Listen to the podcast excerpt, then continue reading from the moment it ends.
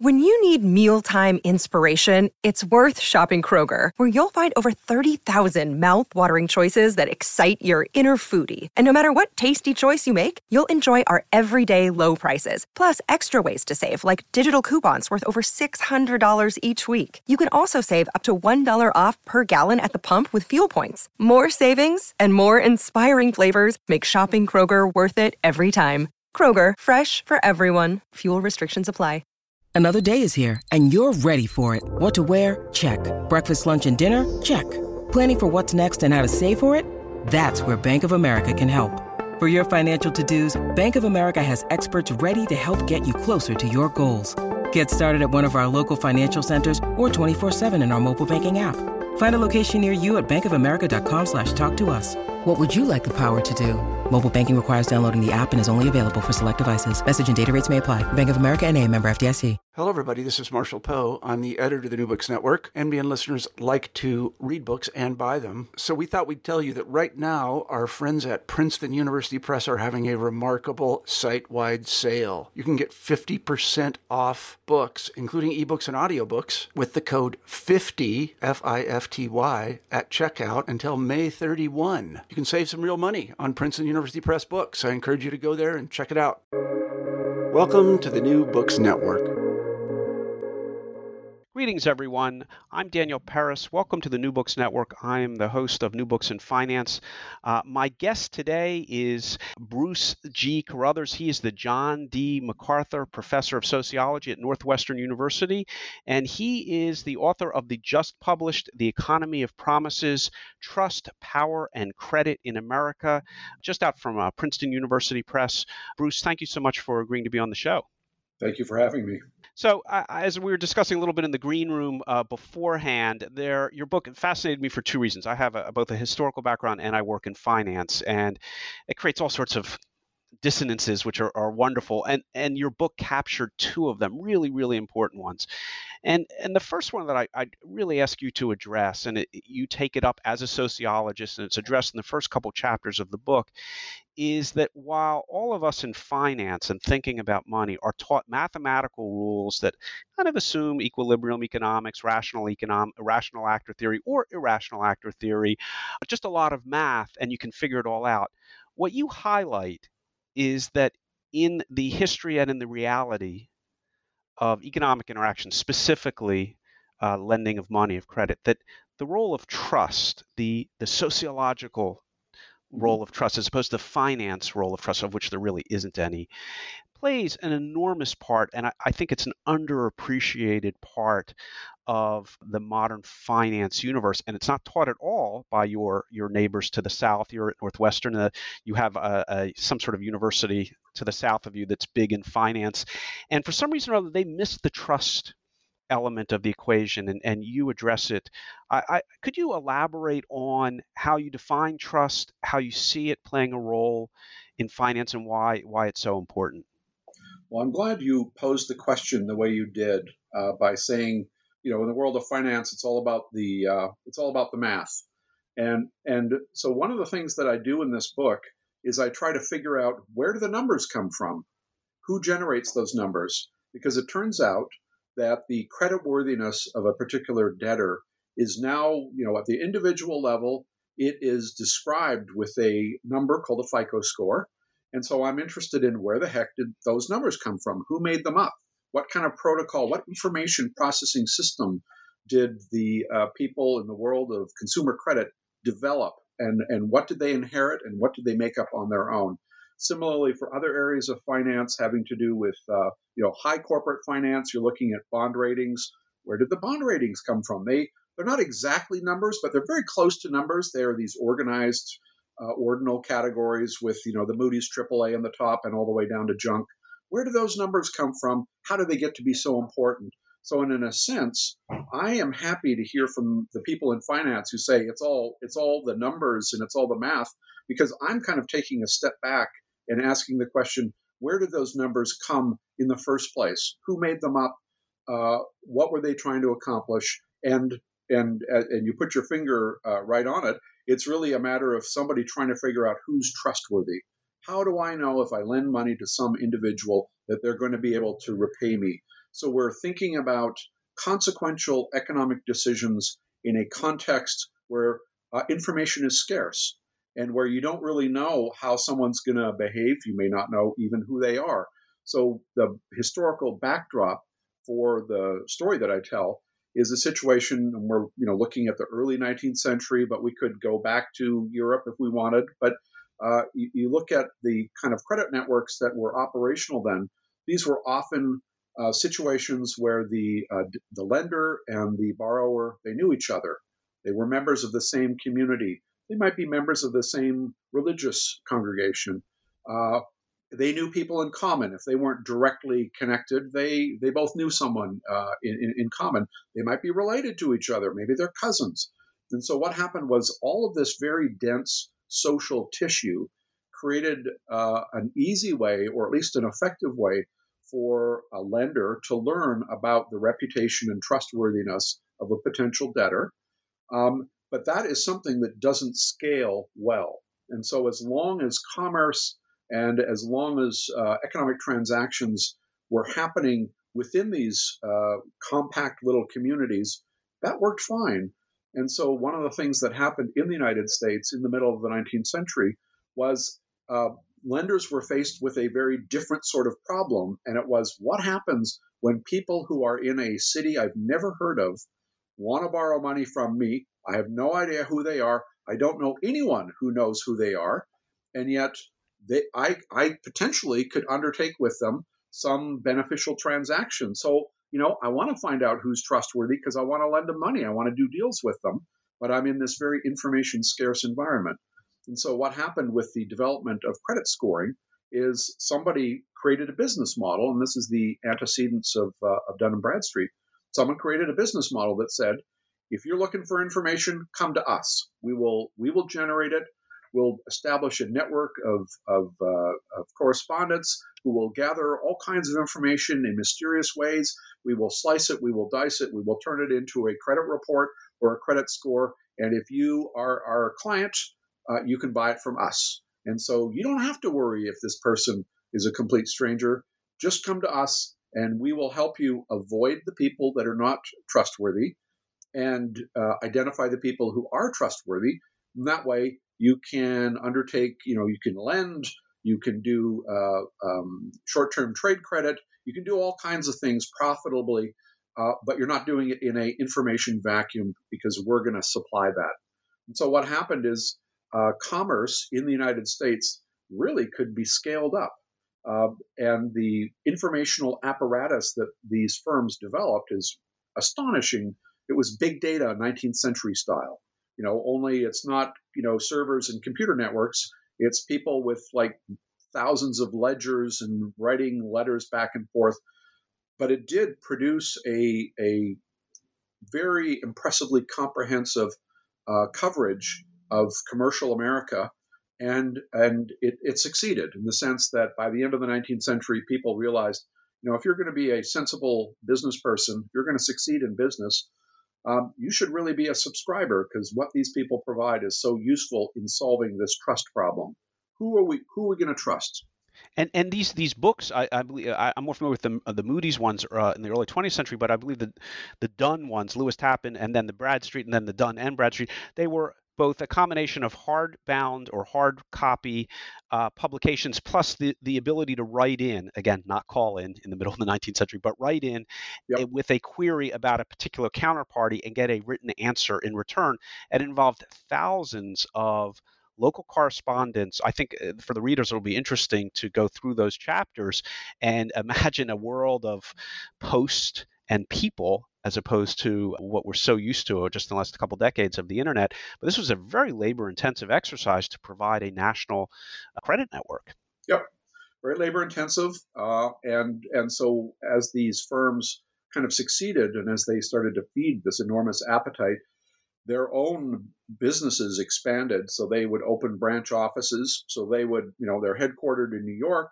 Uh, but if it turned out there was a lot of business activity in a place like Chicago, they would open a Chicago branch. And so they'd have sort of local capacity to gather information and then to keep the, the people at the headquarters well supplied with all of the latest developments about what's going on in Chicago.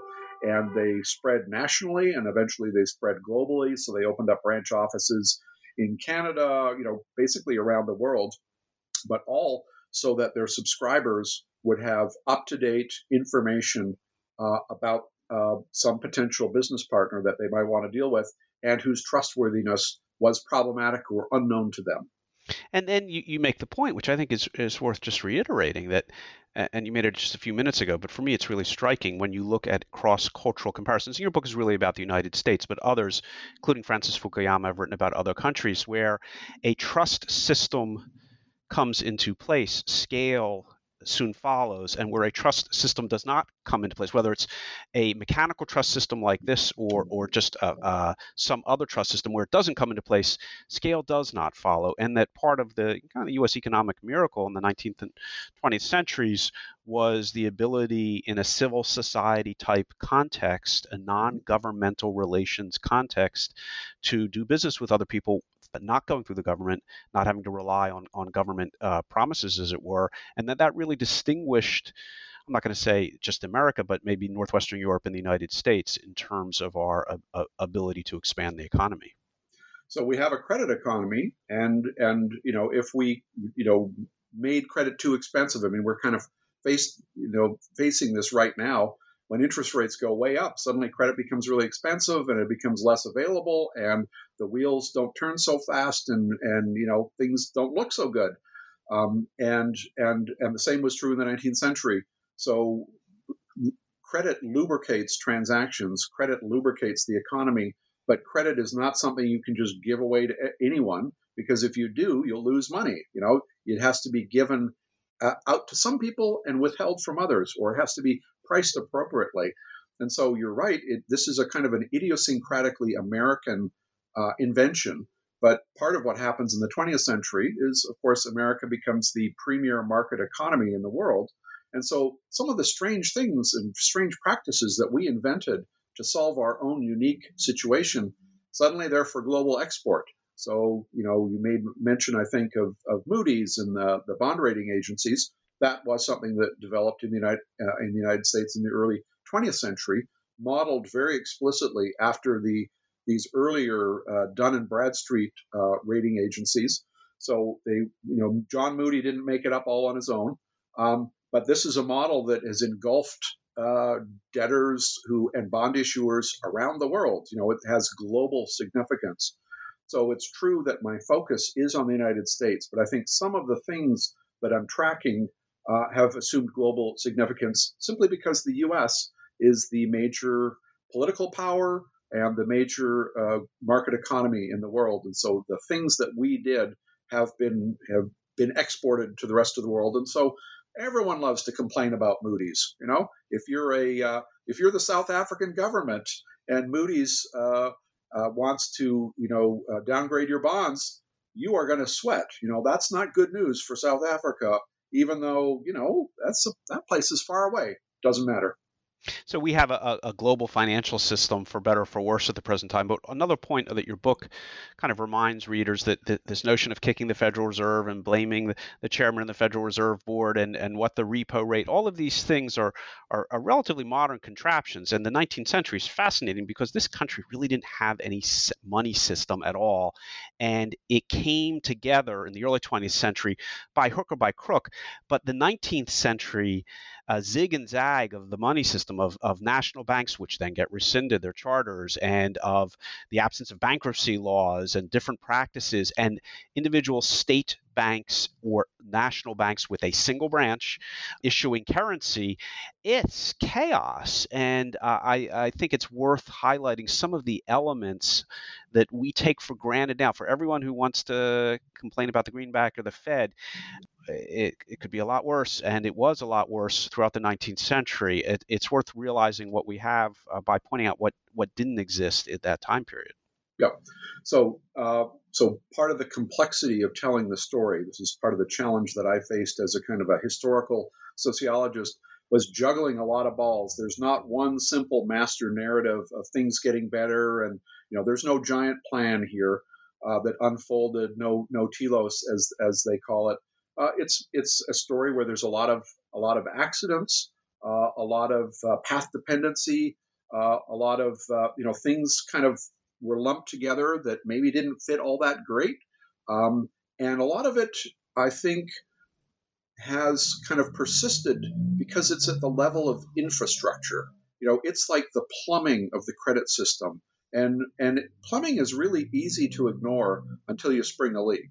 And that's one of the hallmarks of, of infrastructure is it's kind of invisible. It's really important. It kind of delivers things that, that we all take for granted, but mostly it's below the radar screen. Mostly we're not thinking about it until it goes wrong. And then suddenly we go, oh my gosh, now we sprung a leak. Uh, what's wrong with our, with our, with our pipes? I think this is a kind of a credit infrastructure it's you know wasn't built all at once, wasn't built according to a master plan. There are parts of it that, in retrospect, if you were you know to design it now, you wouldn't do things this way. But if it works well enough, people are going to you know leave it alone and let it let it uh, do its thing.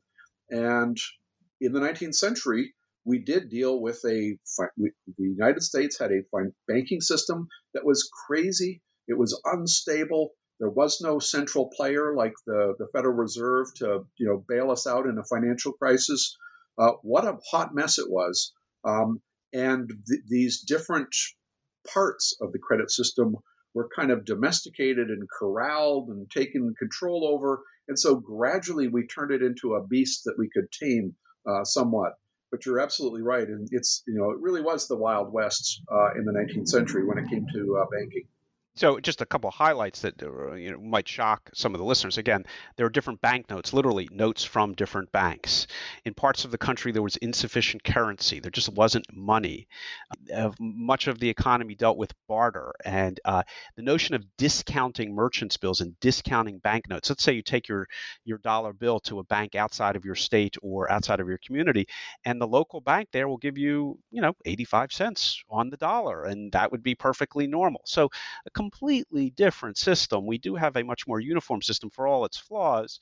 Uh, it, it is uh, has some virtues uh, compared to the chaos, and that chaos, particularly the absence of cash, it is argued in the late 19th century was a real impediment impediment to uh, e- economic growth.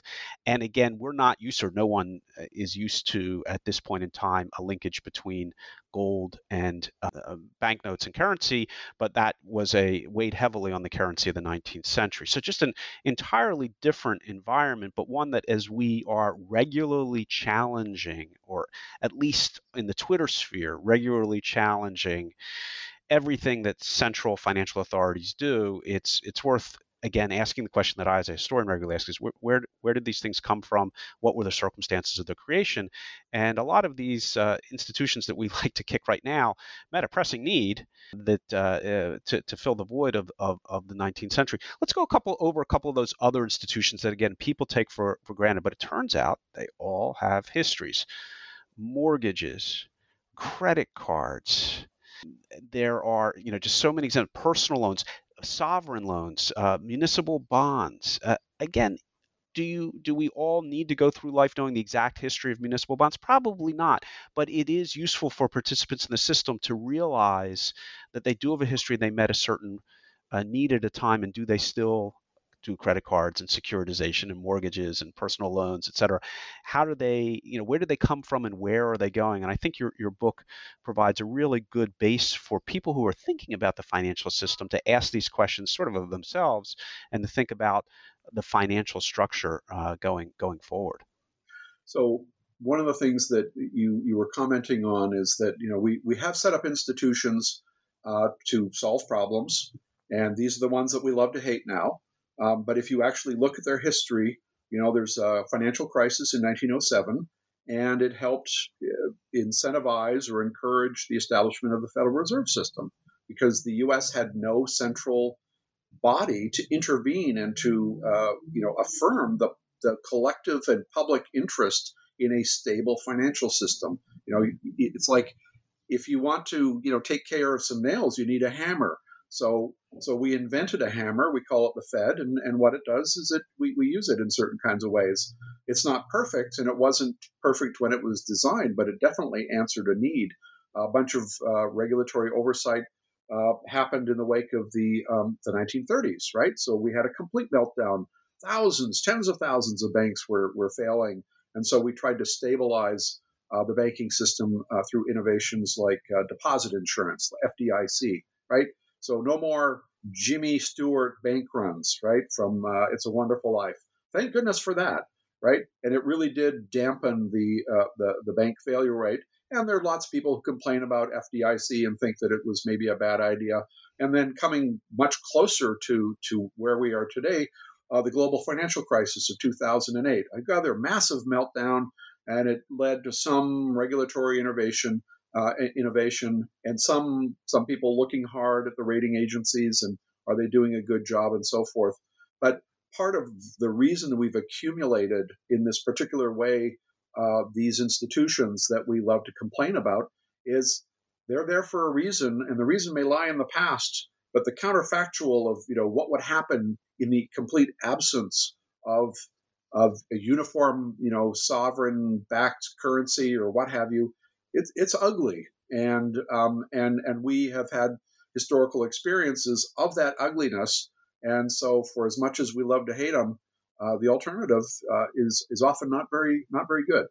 So let let's kind of take it to the to the present day, having reviewed two centuries of these credit institutions and the definitions of trust originally for you know merchants and farm economy and now for more complicated matters and you you observe the US economic system in 2022 what you're in charge now. Uh, oh what what uh, what what do you say boy this makes a lot of sense. We should really press hard here uh, regardless of what the historical context was for the, the it. And mm-hmm. what, boy, this makes no sense at all. It was founded, it fixed a problem in 1915 or 1830, but it, it really doesn't make any sense now. Did, as you were doing the research and writing, did a, a certain degree of what makes sense and what doesn't make sense come clear to you? Uh, well, first of all, since you've made put me in charge of everything, my first thing is I instantly resign. So from that office of being in charge of everything, uh, but assuming that I, I, cannot resign and I'm really forced to make some choices, I would say that uh, one of the things that I, I think is very uh, a, a, very important issue, uh, and this kind of builds a little bit on, on my characterization of these rating agencies as big data 19th century style, is you know that's a very modern phrase. And yeah it's true they were doing big data 19th century style but now we're really doing big data. We're doing it 21st century style and I think some of the challenges that people uh, ran into in the 19th century are on are facing us now on steroids.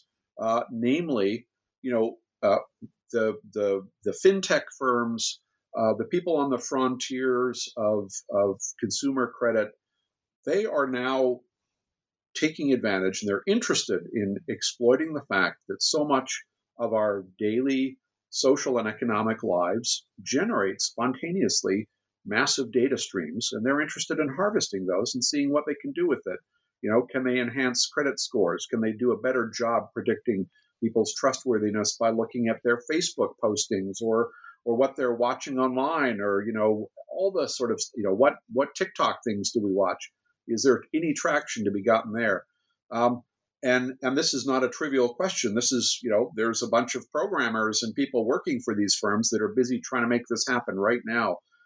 Uh, so that is the the specter of big data you know?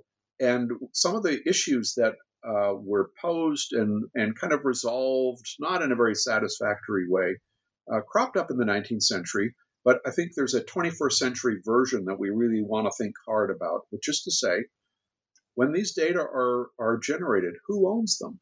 Who owns the data? Does the user, you know, it's all lots of user generated content.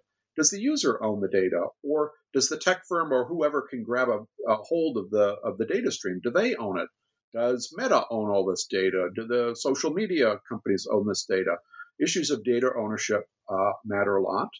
Uh, issues of veracity matter a lot. So one of the things that was a, a legal challenge for the 19th century uh, credit raters was what happens if you get it wrong? What if you if, what what happens when you give someone a high rating and then default? Or what happens when you give someone a low rating and they fail and then they say, "Gee, I was doing great until I got the low rating." And then no one would give me credit, and now I'm screwed, and so I'm going to sue. So all this litigation cropped up, and the um, the res- resolution was basically to say ratings are like opinions. you can't be right and you can't be wrong. And so they kind of took the rating agencies and and left let them off the hook in that regard. Um, but now we're coming back into a situation where we know there's lots of information circulating, uh, lots of big data are flowing around, uh, lots of people paying attention to social media. And do we want to reconsider uh, and and maybe impose some kind of standard of veracity? Like if you're going to say something about someone, it has to be more or less right, or or is it all just going to be more opinions? So I think uh, some of the legal issues that got posed in the 19th century are definitely uh, turning up again in our, our new world of surveillance capitalism or big data or whatever you want to call it. Uh, so in that sense, I think um, you know the resolutions that that that we could live with uh, in the 19th century, maybe that's just not going to work uh, so well anymore. Um, I think uh, another issue is how proprietary this this this was. You mentioned that this is all kind of private sector stuff uh, and you know exactly how credit information is being processed and and how it's being used. Uh, a lot of this is the you know it's the it's the it's the business model of the rating agencies. It's a kind of a trade secret. It's something they they keep to themselves. It could be that some measure of oversight uh, would be a good idea to make sure uh, if these are all just algorithmic black boxes that are making fateful decisions, maybe we need some oversight to kind of see now, what exactly are you doing and how are you calculating these scores? And is the information that you're using, is it discriminatory? We don't like to have an economy that inadvertently discriminates against certain protected groups. Like we don't want to discriminate against women or we don't want to discriminate against uh, racial minorities. And, and is that's happening with these, these big anonymous algorithms? Again, there's a kind of a, a, a public policy uh, question to be posed. And if everything's tied up and locked down and black boxed because it's all proprietary, that's a really tough thing to do. Uh, so again, I, I, think the status of all this information is is is it's so consequential. Uh, we probably want to revisit some decisions we've made in the past in a world that was simpler and uh, and maybe a little bit more innocent. I think the Europeans are wrestling with that right now about data privacy, and there uh, there's a greater role for the government in, in Europe about these matters, and they're trying to figure out these issues. In my particular bailiwick of investing, there's a whole new area called ESG investing, which involves a great deal of data, which is in the very early stages, which is my very diplomatic way of saying some of it's made up, and whether you can trust that data uh, and characterizations of certain investments as being green or not green is in again the very early stages where the the the level of trust one has or market participants have in that in an early stage paradigm. It would be the first office of of Dun, Lewis Tappan, is that it was his name, et cetera, who mm-hmm. opens it. You know, the first iteration of that. Yeah, it's a great idea, but do I know you enough to trust you, Lewis Tappan, who runs this this credit uh, agency? So this is uh, new forms of data analysis and new forms of trust are being tested as we speak. I want to ask you that question. The definition back to you as a sociologist.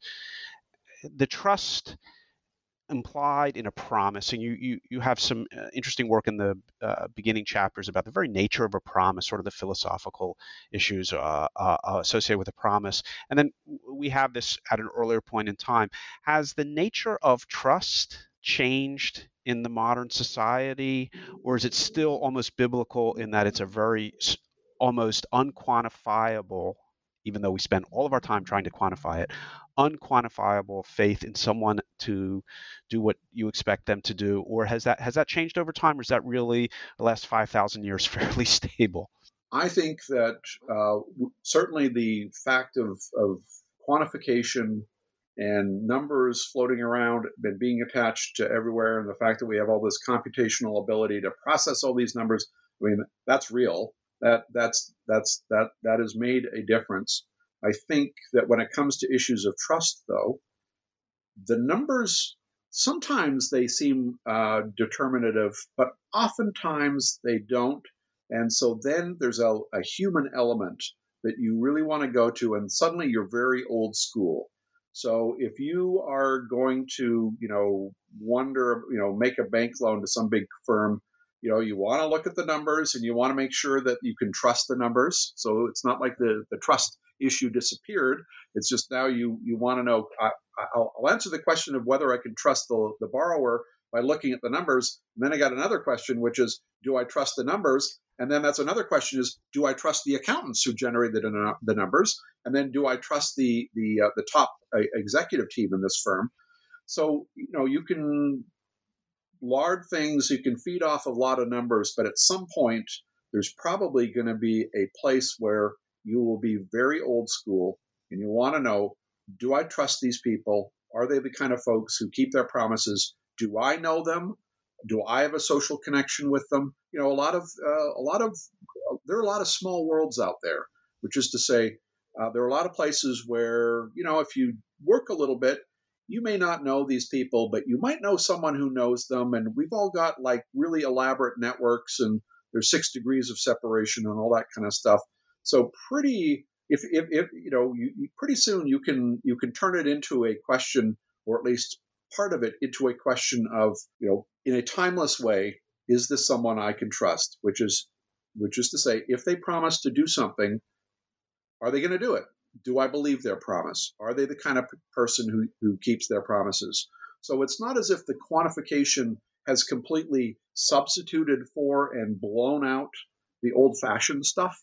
I think the old fashioned stuff coexists. Uh, there's a lot of quantification, a lot of math, a lot of numbers. That's how the world of credit operates. And, and we all like that. But then there are moments where you realize that's not enough and it's not going to resolve things and uh, and now we have to kind of wonder, okay, who are we dealing with here? And then it, it really is very old fashioned, and it is a sort of a situation that would be recognizable to someone in the 18th century and I, I, and someone from a, f- philosophy or religious background. Yeah. And I wish the statement that you just made was really part of the CFA curriculum, uh, the investment uh, uh, certificate, because it really needs to be. We the pendulum in my industry is is as I uh, led with at the beginning of the conversation has swung too far in the direction of assuming that trust is irrelevant that, and everything is is simply a matter of numbers. I just I just don't believe that. I wanted to bring the conversation up to the to the real up to date we mentioned fiat currency, we mentioned central government's trust or lack of governments, and we mentioned the generally negative orientation towards central banking authorities uh, in, in the world now. And a community of people has come together in the last decade or two to, to challenge that, and I find it fascinating. And they tried to create a currency and uh, mechanisms of exchange that don't involve central central authorities because they don't trust the central authorities. And I said mm-hmm. that's really interesting. Decentralized ledgers have existed for centuries, but now you're turbocharging them with the internet. That's great. That's going to make a decentralized ledger work really well. But I don't think I get your assumption that there isn't trust involved in this. Mm-hmm. And the early history of cryptocurrency shows that instead of trusting the government, you're just trusting the people behind anonymous people behind a bunch of uh, computer networks, and they can turn out to be just as trustworthy or not as the central government authorities that are easier to distrust. So, it, to me, it's not shifting from a system of trust to one in which trust is not involved, but it's a system of trust from one set of folks to a different set of folks. As you were writing this book and as you've come to market and started discussing it, has the crypto issue come up? And, and have you is that the next uh, next project you're working on? Because again, it, the, the at the nature of crypto is decentralized ledgers, which is fine, blockchain, computer power, and trust. But I don't mm-hmm. think most people in the crypto world would agree with my assessment of it. Right. So I think this is a fascinating development, and I'll, I'll, I'll, tell you. While I was working on this book, I was keeping my eye on crypto because it is such an interesting kind of social experiment, and I kept, you know, following the gyrations and the volatility of crypto. So it would spike and it would turn into a big thing, and then it would practically disappear, and then I would say to myself, maybe I don't need to figure out all this distributed ledger stuff because it's just going to go away. It's going to be like an ephemeral, it'll be a mirage that happened, you know, in the in the 2000s and then disappeared without a trace. But it does seem to be keep keep on coming back, and so that's why it's it's good to think about. And I believe, and I think this is consistent with what you're saying, uh, there are aspects of crypto that actually make sense and are will serve a useful purpose, and that is the distributed ledger technology. So that's a good thing. That's useful uh, because we're used to operating our economy around these centralized ledgers. And who's keeping the ledger? And what if it you know gets hacked, or what if it's uh, you know uh, damaged in some kind of way? We lose everything, right? So decentralized fabulous. What a good trick that is. Um, so that part I see, you know, very helpful going forward. But all of the, you know, uh, sort of anarchist fantasies about we don't need, you know, money or we don't need fiat currency because we got this new new thing going. I think those fantasies are not being realized. Uh, partly because it turns out there is a human element, and it turns out that sometimes those people are not very trustworthy and they'll fleece you and they'll hack you and they'll run off with all your your bitcoins and then then you're screwed right so there is uh, there, there is that element there's also the fact that if you track it it's the most unstable currency ever. I mean who wants a medium of exchange that is sort of surging and collapsing uh, at that rate? I mean it, it's an interesting cyber asset you know it's a speculative asset. But i wouldn't want to use it as a medium of exchange precisely because it's so it's so volatile and uh, it doesn't it's not useful that way. So that part of it i kind of see as you know this is not working out other parts and i know i'm not the only one and it's not just you it's you know lots of big institutions are interested in that distributed ledger technology so some part of this is is definitely going to go forward but you don't escape the problem of trust you may not like the you know there's the people that you're familiar with and the institutions that you're familiar with and and they're easy to distrust, you know, because that's a kind of a, a nice political message of, you know, I don't trust anyone or you can't trust anyone. You know, that's a pretty common thing.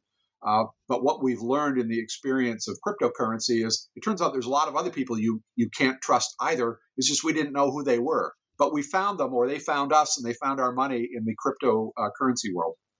I think in, in the uh, second and third edition of of the Economy of Promises, there'll, be some uh, follow up chapters uh, in regard to how trust and measuring systems has played out plays out in the in the digital economy. Bruce, what are you working on now? I know this was a big book, uh, but is there a follow up? Is there a natural project that follows from it, and the the you know consequences of uh, of addressing the issue of of trust and promises in a in a digital economy?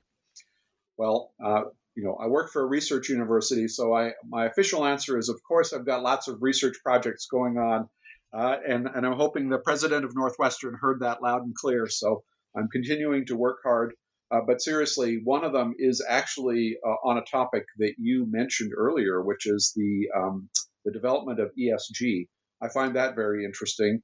Uh, some people call it uh, CSR, corporate corporate social responsibility, ESG but the fact that there's a growing ecosystem of ratings and scorings and evaluations and what is it that they're rating? Uh, what is it actually measuring? Why these things matter? That is something i find fascinating precisely because i think i just tracked that in the world of credit over two centuries and now it's unfolding very in a very fast way uh, and and it's about a very different kind of, of puzzle. You know, it's not about who's creditworthy. Now it's about who's sustainable or who treats their, you know, who's corporate, who's a responsible corporation. So I think that's a fascinating area, and I've got a project with one of my colleagues uh, in the business school on that. So so I'm with you on that. Um, yeah, and you know, I encourage I encourage you on that product because some clarity is needed. Again, in any early stage paradigm, there are going to be zigs and zags and conflicting definitions, a little bit like the Wild West or the mid 19th century in terms of credit determination. But in this new paradigm, there's a lot of of uh, uh, missed uh, zigging and zagging and miscommunication mm-hmm. and so forth and and various definitions. So uh, a little bit of structure or, or, a historical analysis of that already we've had kind of a decade or two of this already would be be very helpful. I wish you uh, wish you well on on that project. The current book however is the book that's just out is the economy of promises trust power and credit in america just out from princeton university press. Bruce carruthers uh, thank you so much. It's been an excellent uh, discussion of a really interesting book that i think anyone involved in economic transactions on any side of the credit transaction, but particularly those in, in finance or uh, interest in the economic system should definitely uh, definitely read. Bruce, thank you so much for being on the show. Thank you for having me. It's been it's been fun.